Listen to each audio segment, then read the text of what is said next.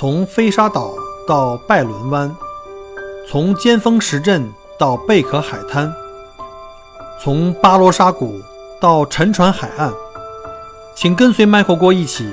让我带你走入精彩的澳大利亚。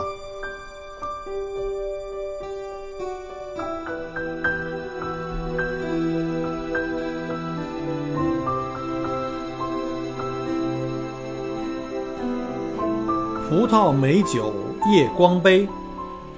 欲饮琵琶马上催。醉卧沙场君莫笑，古来征战几人回。在今天节目的开始呢，先来一段定场诗啊，这个是唐代王翰的《凉州词》。呃，用这首定场诗呢，我们就来抛出今天的这个主题啊，就是来谈一下葡萄酒的那些姿势知识。我们这个主题呢，叫做与葡萄酒谈一场恋爱。葡萄酒呢，其实就是用新鲜的葡萄果实或者葡萄汁，经过发酵酿成这种酒精饮料。在水果中啊，由于葡萄的这个葡萄糖啊是以及果糖呢是含量比较高的，存储一段时间以后啊，就会发出酒味来。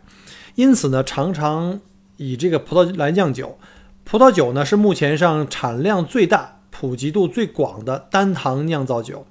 早在六千多年前啊，在盛产葡萄的地中海地区两河流域的苏美尔人和这个尼罗河流域的古埃及人就已经学会了这个酿造葡萄酒。那我们知道红酒呢，分为新世界跟旧世界两种。其实说实话，这两种啊没有什么好坏之分，这个完全凭个人口感跟喜好。品酒和选酒啊，就和我们欣赏跟挑女朋友差不多啊。就是找到适合自己的就是最好的，不要被那些什么广告啊、标签、价格呀等各种说辞蒙蔽。卸了妆之后还能在你面前让你怦然心动的，那就是你的菜。那旧世界呢，主要是指那些酿酒的历史悠久、传统的一些欧洲和中亚的国家，比如说我们熟悉的像意大利、法国、德国、西班牙、葡萄牙。那新世界呢，主要是指的是。在近些年新兴起的一些呃红酒的国家，比如像澳大利亚，这是新世界代表了。然后还有阿根廷、智利，还有美国、新西兰、南非等。那顺便啊，再给这个澳大利亚这红酒业做个广告啊。这澳大利亚呀，是这个新世界的这个代表，也是产量最高的国家，是这个新世界里产量最高的国家啊。它在全世界呢，在按国家分的话呢，是算前四大这个。红酒的出口国，第一大呢是法国啊，曾经是法国，现在是意大利了啊。然后后来呢，后面还有西班牙，然后就是这个澳大利亚，澳大利亚，然后后面就还有阿根廷。那这个整个这个北纬的三十度到五十度，以及南纬的三十度五到五十度，我们看一下哈，这个密集着全世界的这个，不管是新世界还是旧世界的这个很多酒庄。那旧世界啊，这个。酿酒葡萄这个相对来说，它的这个比较传统啊，这个尊崇比较传统的从从种植啊到收割呀到酿造和储运，那将葡萄酒作为一种艺术进行加工，包括像法国、意大利都是这样，他们有很严格的这个法规啊，对葡萄酒的这个这个规定，以及对它的品种还有它的这个等级评分啊。那新世界国家的话呢，对这方面的法规呢就相对来说没有那么严格。那在旧世界呢？因为根据相关的法律呢，旧世界的这个葡萄酒的种植区域相对比较小，而且还很固定，呃，多以展现其风土特色而骄傲。甚至像法国，它会对单位面积的这个产酒量是有法律规定的，不可以这个随意的可以扩大。它是为了保证你的这个产酒的一个质量。然后呢，在这个许多酿酒师呢，呃。比较注重这种自然的方法，我们有一种叫自然酿酒法嘛，就是从这个耕种一直到收割啊，基本上都不用人工的特别多干预，比如说不能用这个化肥啊，不能用杀虫剂啊，然后必须手摘呀，这是比较比较严格的哈。那这个旧世界呢，就是它的葡萄酒的一个酿造过程中很难受到这个外界干扰，比如说就除了自然条件以外啊，像是风啊、水啊、雨啊这样的日光啊。那基本上没有什么像什么我们说的这个工业化生产以后的这种各种什么，呃，化肥呀，叫添加剂呀，对吧？没有这种。那新世界就不一样了，新世界比较注重创新啊，这个更加注重这个科学技术的实施。那在葡萄酒业呢就会把它作为一种工业化的生产啊，这种工业化生产就可以有利于提高产量，然后呢提高效率。那对于这这个产区呢，相对来说也比较灵活。在葡萄酒酿造过程中呢，它要求是工业的这种精确控制。一般而言啊，葡萄酒这个味道啊比较香甜，果味浓郁。那葡萄酒的新旧法呢，这种说法呀，其实只是一个全球葡萄酒产生产国的一个大致的一个区域划分，按照这个文化，按照这个历史以及不同的背景，其实也不是特别的严谨啊。但是呢。目前整个红酒行业呢，还是接受这种分法，而且呢，各个国家都纷纷把自己都开始对号入座。那这个划分呢，对于理解葡萄酒发展啊和历史呢是比较有帮助的。所以呢，现在都用这种新世界跟旧世界的方法来区分。但是现在呢，越来越多的这种新世界的国家也开始更加关注这种就是注重这种传统的这种酿酒文化哈，包括像在澳大利亚有一些大的酒庄，像奔富啊。啊，他们的这个格兰许系列也都是用这种比较严格的啊，按照这个比较传统的方法去酿制和种植啊，这就我们就不再细说了。关于这个新旧世界的品质到底谁家好谁家坏哈，这个说实话不能单一的判定，这个没有一个科学的标准。呃，就还是像节目刚开始我讲过的一样哈，真正能够选到一款适合你自己口感好的，让你自己心情愉悦比较。适合你的胃口的，那才是最重要的啊！不要被这个价钱所迷惑。呃，大部分中国人就是告诉我说，买那最贵的就对了，那是最好的。其实不是啊，这个品红酒本身就是有一个个性化的东西在里面。那葡萄酒的分类哈，我们大概下面给讲一下。其实呢，原来我们也经常听到过这个对于葡萄酒分类，主要是分两类哈。最开始的这种说法，严格上分是两类，分为红葡萄酒还有白葡萄酒。其实呢，我们也知道呢，分类呢本身是有很多个不同的这个呃区，就是区分的这个层次来看。首先呢，从颜色上分啊，我们来可以分为红葡萄酒啦、白葡萄酒啦，以及还有另外一种叫做粉红葡萄酒，也叫桃红葡萄酒。那另外一种分法呢，就是根据它的糖度的划分，就是糖度多和少，分为干型葡萄酒或半干型葡萄酒啊，所谓 dry 或者是这个。呃，甜酒，那还有半甜葡萄酒以及甜型葡萄酒。再有一个呢，就是按照这个酿造方法来分呢，可以分为叫平静，我们叫 still，呃，这个 wine 就是它没有气泡的；还有一种呢，叫做这个气泡葡萄酒以及加烈葡萄酒；还有呢，像加味儿葡萄酒这四种，根据这个味道的不呃酿造的方法不同。其中一般的葡萄酒的含酒精含量，一般平均来讲都是一般在呃八到十五左右哈。百分之八到十五，然而呢，加利的葡萄酒的酒精度呢可能会更高。这个酒，呃，葡萄酒的这个酒性啊，在很大程度上是受制于土壤啊、当地的气候啊，以及这个酒庄的酿酒技术等因素的影响。但是酒的风味却取决于这个酿酒葡萄的品种。好了，刚刚我们讲过了这个新世界、旧世界酒庄的这个区分，以及不同的这个呃酒的分类。那我们看看下面来讲一下呢，是一个非常重要的一个姿势哈啊，一个知识啊，就是我们来讲一下这个品酒到底是怎么来品。因为在以前我带客人去雅拉河谷品酒啊，哪怕去南澳的巴罗沙呀，都会发现我们大多数大多数的这个中国游客呀，对这个品酒还是有一点点模糊啊，不知道我们应该怎么去品酒。对于不同的酒呢，还有这品酒的。次序呢，还要怎么样去拿杯子呢？这些说法都不是特别的，呃，掌握的不是特别的准确。所以今天利用这个机会啊，给大家再重新梳理一遍哈。首先我们要知道，不同的酒呢，它的酒杯是不一样的，呃，分很多类。比如像红酒杯啊，最常见的就像我们叫做这个波尔多杯啊，呃，标准的这种我们叫宾标准的品鉴杯啊，也是这个波尔多杯啊，是一个比较标准的一个尺寸。那红酒的波尔多杯呢，是基本上可以用于各种红酒的呃品鉴，所以也叫做这种标准品鉴杯啊。其实呢，如果细分来说的话呢，不同的红酒啊，它们的这个呃杯子用的也都是不太一样的。比如说，我们分为大红酒杯跟小红酒杯这两类啊，当然还有像这这个波特酒杯，还有像什么呃雪莉酒杯。这就我们一样样大概讲下去哈。第一个大红呃红酒杯，大红酒杯尺寸比较大，呃，当然了，它的这个杯身啊比杯口呢还更大一些。杯口小的话呢，是有利于在我们在，呃转杯的时候呢，不至于这酒会洒出来，而且它可以呢有效的收拢这个气味，可以在我们在品酒的初期的时候用鼻子去闻这个酒的香味呢比较方便。呃，比较适用于什么呢？大多数的红酒，尤其是这些酒体比较厚重的哈，味道层次比较丰满的。那小红酒杯呢，就看起来比大红酒杯的杯体略细一些哈，呃，但是大概形状也是差不多，杯子状更小一些，杯口也更小一些。为什么呢？因为这种适合比较淡的酒体比较轻的轻盈的一些红酒。这样的话呢，它因为浓度比较相对来说比较淡，这样的话可以帮我们去把这个杯口面积收小的话，可以让这个气体呢尽可能的集中在一起，有利于我们在之后的这个嗯闻它的气味啊，或者是来品酒。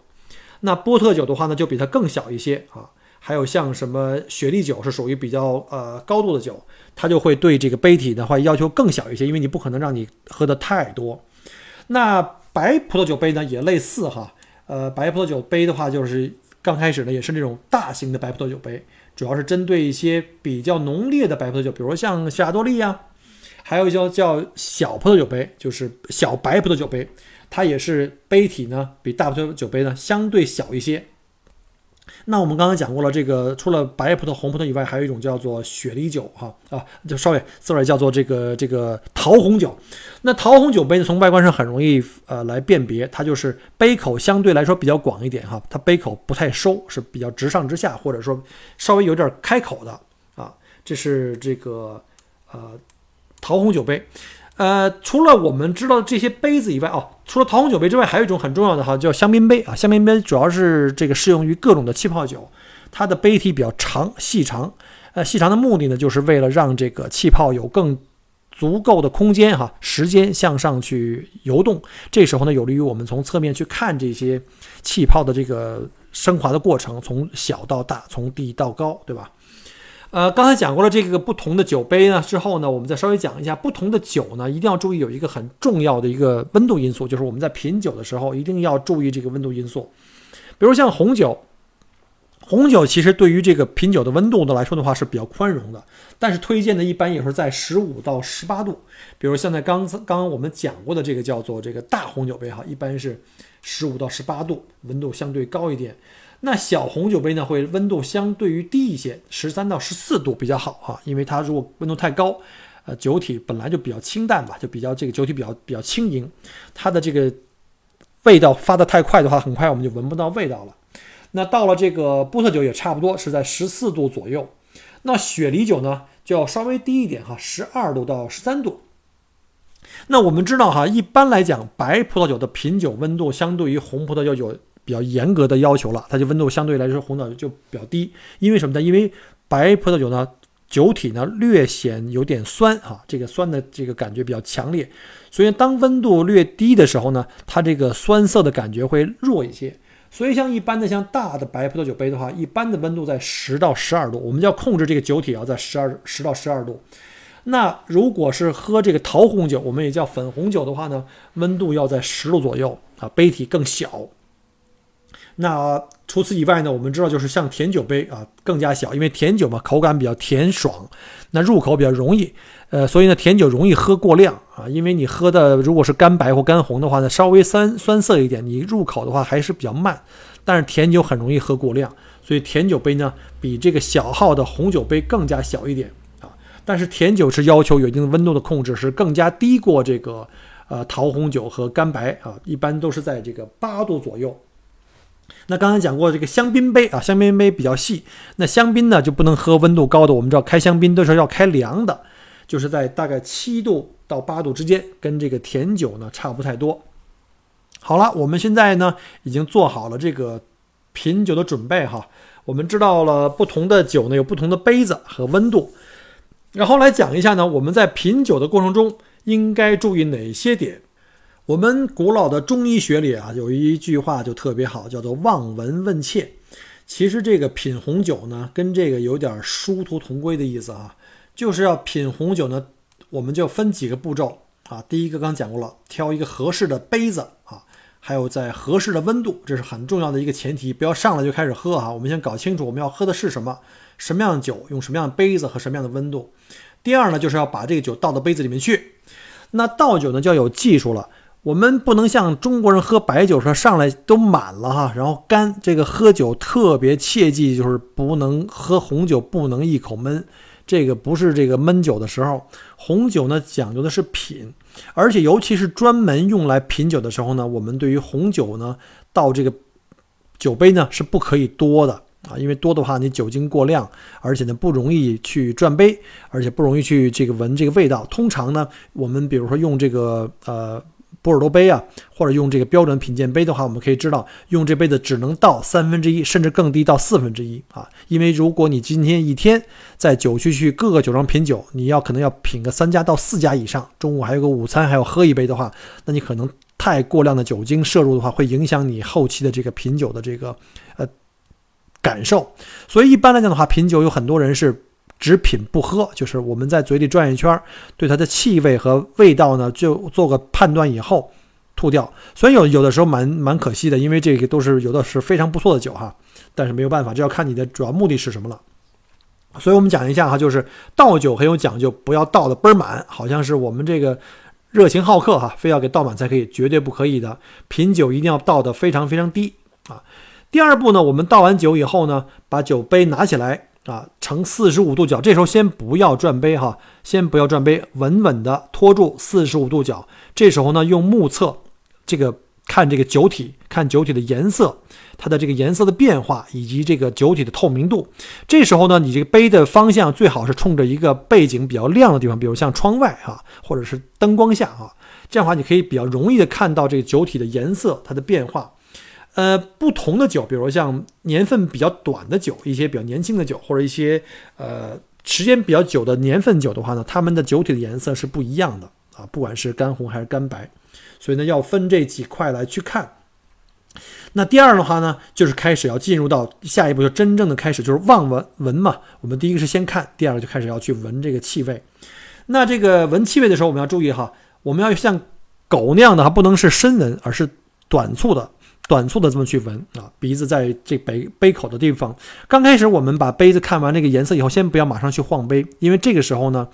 在倒酒到我们观察这个期间内的话呢，我们这个杯里面的一些二氧化硫，因为我们知道在酿酒过程中呢，因为酒桶呢要用二氧化硫微量的二氧化硫去消毒啊，防止这里有这个。呃，细菌产生，呃，为了保证这个酒体的质量啊，不至于去这个坏掉，所以呢，我们在酒体里含是会含有弱量的这个二氧化硫，所以呢，我们在这个解酒的初期，就是在醒酒的初期呢，其实也是在释放这个二氧化硫。那这个时候呢，我们先把杯平放在桌子上，这时候把鼻子呢靠靠近杯口，短促的去闻这个味道。如果你闻闻到了一种。特别强烈的的酸味儿哈，有点呛鼻的酸味儿，那这个酒可能是坏了哈。经常我们在呃，尤其在自己家里喝红酒的时候，可能今天的酒没有喝完啊，就可能或者是没有及时盖盖子，时间长了以后，第二天可能就会有点发酸了。这样的话，酒体就发生了变质啊，就不能喝了。如果你闻一下这个酒呢，这个比较有有芳香，有这个花草树木的芳香啊，水果香，甚至是有这种木桶香，甚至是熏木的香啊，不同的年龄的酒的感受是不一样的。这种酒的话就是正常的酒体是正常的，然后呢，我们闻过了静止的酒以后呢，我们就把这个酒拿起来。记住拿杯子的时候有个讲究哈，我看到很多我们的中国客人呢，就像我们喝白酒一样，或者是喝威士忌杯一样啊，拿起了这个杯身啊。我们知道杯子分几个部分哈，第一个是杯口，我们也叫杯沿，就是最薄的部分；第二个呢是杯身，就是那个最大的肚子；第三个呢是这个杯柱，就是这个杯角；然后呢第四个呢是杯座。一般来讲的话，我们应该是拿住杯角或者是这个杯柱，而不要去拿酒身，因为我们知道刚才讲过了哈，品酒呢有一个温度的适宜的环境啊，我们的手的温度呢会影响到酒体的温度，会影响我们品酒的效果，所以不要用手去拿那个杯身，一定要拿手抓住那个杯柱或者是杯角。这时候呢，我们在手里面慢慢的晃动这个酒杯，让这酒杯能够充分呢跟空气去氧化，跟杯杯子里的空气去氧化，但不至于酒洒出来。然后呢，在这个晃动过之后呢，马上拿到鼻子下面再去闻一下哈，四十五度角，我们把鼻子凑过去去闻一下。这时候呢，因为酒体呢跟充跟这个空气充分的这个进行了接触跟氧化，这时候酒里的这个单宁啊，啊这种各种的这种。这种气体啊，还有这我们叫香氛嘛，aroma 就可以呢充分的跟空气氧化以后呢，一层一层慢慢慢可以放释放出来。尤其是这种年份酒呢，它的这个气体分子的密度是不一样的，所以呢，它随着这个转动呢，它的气体分子呢是逐渐从小到大开始向外释放。这个时候我们闻到的味道呢是有一个渐进的过程。所以呢，品酒的话呢，我们第一个看完颜色以后呢，第二个来啊闻这个香味儿。在静止的时候闻，在转杯之后再闻，我们可以反复几次，可以通过这个过程呢，可以闻到不同的渐进的香味啊，包括像什么，呃，经常不在不同的酒体，比如说像我们在维多利亚州，我们经常说的这个著名的这个灰皮诺啊，或者黑皮诺，我们就会闻到什么一些果木香啊，呃，什么一些甚至一些皮革的味道，或有一些辛辣的味道。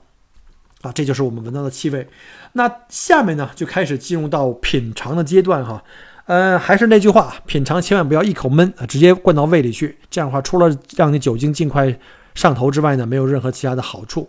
那品红酒跟喝白酒一个很大的差别就是，我们在品的过程中是由这个酒杯拿下来以后呢，是用舌尖啊，这个酒慢慢慢慢的点缀，就进一小口进到嘴里面去，由舌尖逐渐的经过了舌中。到舌的舌根啊，包包括经过两侧的这个舌子舌的两个侧边，中间还要经过我们的牙齿。我们可能看到有一些呃品酒专家呢，他的动作可能比较夸张一点，他们会呢基本上是。喝一小口的时候不咽下去，这时候呢，把头呢略微向前倾斜，然后把嘴呢轻轻的打开，张开的并不是很大啊，就像我们吹口哨的那个样子。然后这时候呢，嘴向下倾斜了以后呢，酒就会有流下来的这种倾向，就是它慢慢的向嘴里吸气，让这个气流呢，保证酒体不会不会从嘴里下来。这时候呢，不停的有气流进去，跟这个酒体呢充分进行氧化，同时呢，舌头在里面搅拌。争取呢，让这个酒体呢在牙齿这个齿间呢来回穿行，甚至有的人也用这种方法，就是传统的叫像漱口的方法，就让酒体呢在嘴里面漱口。我们就像比如说我们平时在早上起来刷牙漱口的时候那种漱口，漱完口之后呢，它很可能就会把这个酒呢就给吐掉。吐掉以后，这时候呢，因为我们的酒体在牙缝和舌头间都已经充分的混合了以后，而且拿在嘴里又被。口腔的温度给提高了以后呢，这个时候充分氧化的酒体在牙缝跟舌尖就会有不同的层次的味道开始出来，啊，这时候我们慢慢张开嘴，开始吸气，然后感受整个的这个红酒在嘴里面的这个味道的变化。因为我们知道人的舌头的话，不同的部位呢，对于这个味道的敏感度是不一样。舌尖跟舌的正面呢，主要是对甜会更加敏感一点，那舌的两侧呢，是对酸会。更加敏感一点，那舌根呢是对苦和涩啊更加敏感一点，所以在品红酒过程中，这是一个渐进的过程，我们会对整个酒体的丰富度会有一个感受。品尝完了一种酒以后呢，我们在进行下一款酒的品尝过程之前，通常呢，呃，酒庄的这个品酒师会建议我们，如果我们酒杯里还有剩酒的话呢，如果我们不想再尝了，可以把它倒到旁边的酒称里面去，就是旁边有一个专门回收废酒的一个桶。我们可以倒掉，虽然有点可惜哈，但是量不太大，还 OK 了。呃，甚至的时候呢，可能会建议我们，呃，倒一点白水进去，把那杯子洗一下，甚至呢会漱一下口，就是拿杯子里的那个水呢再漱一下口。这样的话，让前一款酒的这个味道和影响呢尽可能的小。呃，就不要再反复品尝不同的酒的时候呢，因为前一种酒的这个影响会把这个感受呢，就是搞得就不太不太明显。那品酒呢，还有一个比较重要的一个。经验的就是，呃，品酒，因为在同一个酒庄的品酒的话，可能要品四到五道，甚至更多。那一般来讲，酒庄都会建议呢，从最柔和的酒开始品起来。呃，一般呢，可以从这个按照吃饭的这个这个顺序哈，比如一般从这个呃 sparkling，从这个气泡酒开始。通常呢，也是说从这个比较淡的酒，逐渐向更浓烈的酒去。过度，因为如如果你上来就开始喝这个浓烈的酒的时候呢，那你可能舌苔已经很快就会变麻木。这时候你再喝到最后喝最淡的酒的时候，基本上你就已经分辨不出味道来了。所以一般来讲的话，那品这个红酒一般都是从淡到浓。那干白和干红都是一样的。那很多人可能会说，那我可能不知道哪种酒呢是相对来说比较清冽，相对于哪一种酒可能比较浓烈的话，那一般来讲，酒庄的品酒师都会给您提出一个建议。那为了大家容易记呢，我在节目之后呢，也会给大家分享一下。那我们一般常见的几款酒，不管是干红还是干白，我们品鉴的这个顺序，就是从淡到浓的这个顺序到底是怎么样的呢？可以给大家来说一下。首先来说一下这个干红哈，呃，干红从淡往深了去尝的话，我们可以看一下。第一种，我们在比如举举这个维多利亚州，我们这个雅拉河谷吧。一般我们去的话呢，如果从红酒开始品的话，我们会先品这个。啊，黑皮诺，这是相对来说比较柔和，而且相对口感比较甜爽的。然后再往下呢，可以就是更浓一点的，可以是梅洛啊，我们也叫美乐哈。然后再往下呢，可以是希拉或希拉子啊。最后呢，可以尝一下这个吉百纳、苏维浓，就是由浅入深，由淡到浓。那干白呢，那就是对应这个干红呢，我们的这个品酒的这个次序可以为先从这个灰皮诺开始，然后呢再到雷司令。然后后面呢，再是这个苏维浓白朗啊，也叫做长相思。那最后呢，我们来品尝一下比较浓烈的这个霞多丽。那还有的朋友可能会考虑呢，从外面买回来这个红酒啊，在家里宴请宾客呀，或者是自己没事儿的时候可以品尝红酒。那可能呢，就要收集一些红酒以外呢，要一定要买出自己比较喜欢的酒的这个类别的相对应的杯子。刚才我们讲过，不同的酒呢，有这个。品酒的温度的要求和酒杯的这个呃选择上的一些细则，那后面我可以详细的讲一下哈，在节目之后也会把这个网上搜到的各种这个红酒杯的分类啊的照片，呃给大家发上来，可以供大家去选择。通常来讲的话，你可能不需要太多种，可能至少三种吧，我觉得可以满足或四种啊。比如像干红杯啊，或者是叫我们叫红酒杯，那高酒杯呢有很多种不同的这个类别了。呃，会根据不同的这个葡萄酒呢，制作一个不一样的杯子，但总体上是分为五类的，像这个红酒红葡萄酒杯啦，白葡萄酒杯了，还有像香槟杯、甜酒杯，那最后还有白兰地杯。但是白兰地的话，今天不在我们的讨论之范围了。之所以有这么多的种的这个葡萄酒杯呢，是因为每款葡萄酒都有自己的风格。那不同的酒杯呢，是为了适应不同的这个葡萄酒，来展示它们各自的特点。那首先讲红葡萄酒杯。它这个也叫做波尔多杯啊，杯度呢比较长，而且呢有效的可以把这香气呢聚集在杯内，使品酒的人呢更加好容易的呢去捕捉这个酒的香气，而且这个杯口呢比杯度小，在晃杯的时候不容易这个呃把这酒液给洒出来，而且呢这杯壁的这个弧度啊可以有效的控制酒液进入到口腔的这个层次和方向，让人有一个更好的品尝葡萄酒的一个体验。这种杯子呀。基本上是适用于各种的红葡萄酒。那白葡萄酒杯呢？它的饮用温度呢相对来说比较低。为了防止酒杯中的温度温升的比较快哈，通常呢白葡萄酒杯要比红酒杯就略小一些啊。但是形状和这个红酒杯呢差别不大，呃，你可以把它看作是小一号的这个红酒杯。呃，功能上呢也跟这个红酒杯呢很类似。刚才也讲过了，这个关于香槟杯哈，香槟杯最大的特点就是从外面一看就是很细长。造型很优雅，但它主要的是为了这个给这个气泡预留更多的上升空间哈，方便我们从侧面去观看这气泡的这个上升的过程，啊，基本上也是香槟杯适用于各种的起泡酒。那后面呢，还有一个叫做甜酒杯，这种杯子啊个头比较小，当时我讲过了哈，因为它不希望，因为甜酒很容易喝过量，而且甜酒杯的外形很容易判断，它就是外翻，这杯口是往外翻的。它比较容易呢，将这个酒液集中在舌尖，因为舌头的前部呢是对这个甜的味道是比较敏感的。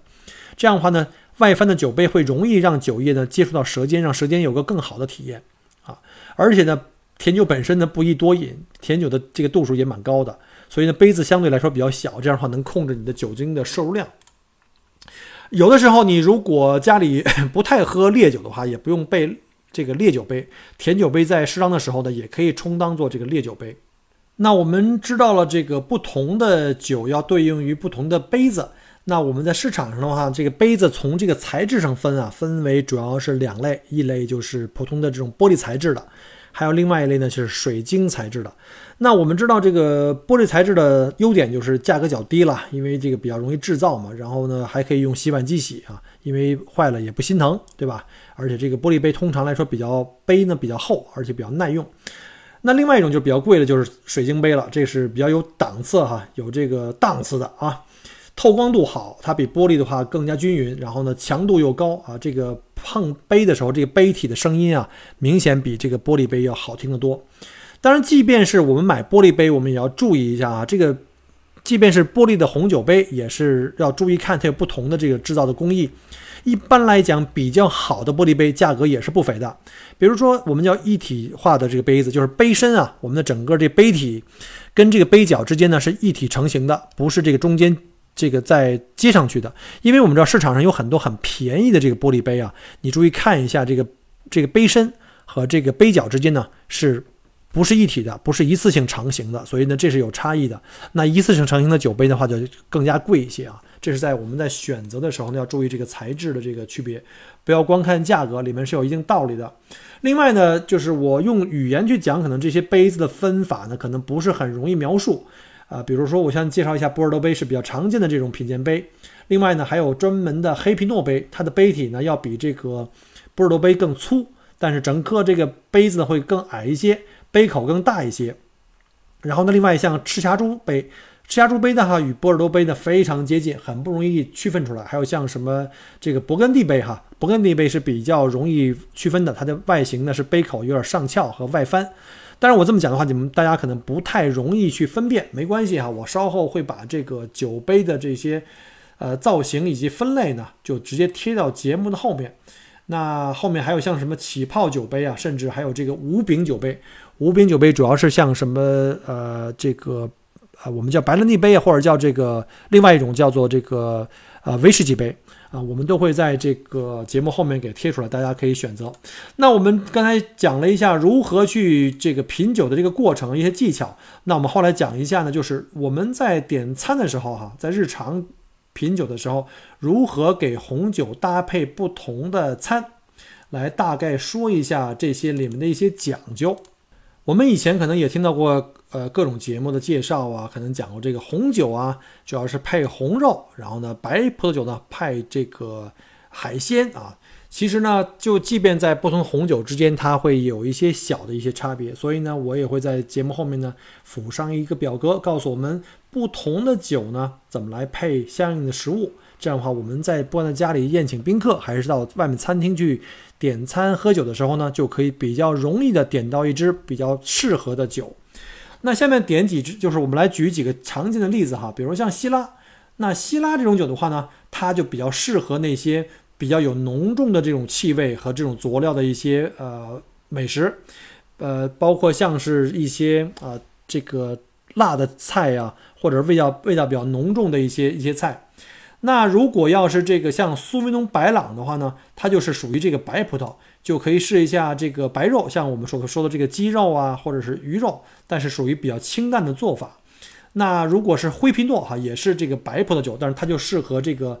普通的这种鱼类，比较淡的这个鱼类啊、虾呀，或者是贝类。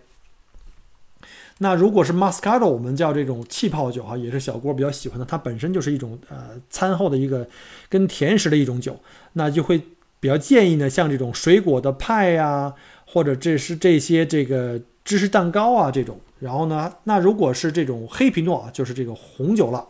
它比较适合的一些，比如说一些红肉，或者是说，呃，一些烟熏的一些，包括像蘑菇啊，呃，带一些呃果木烧烤的一些呃菜肴。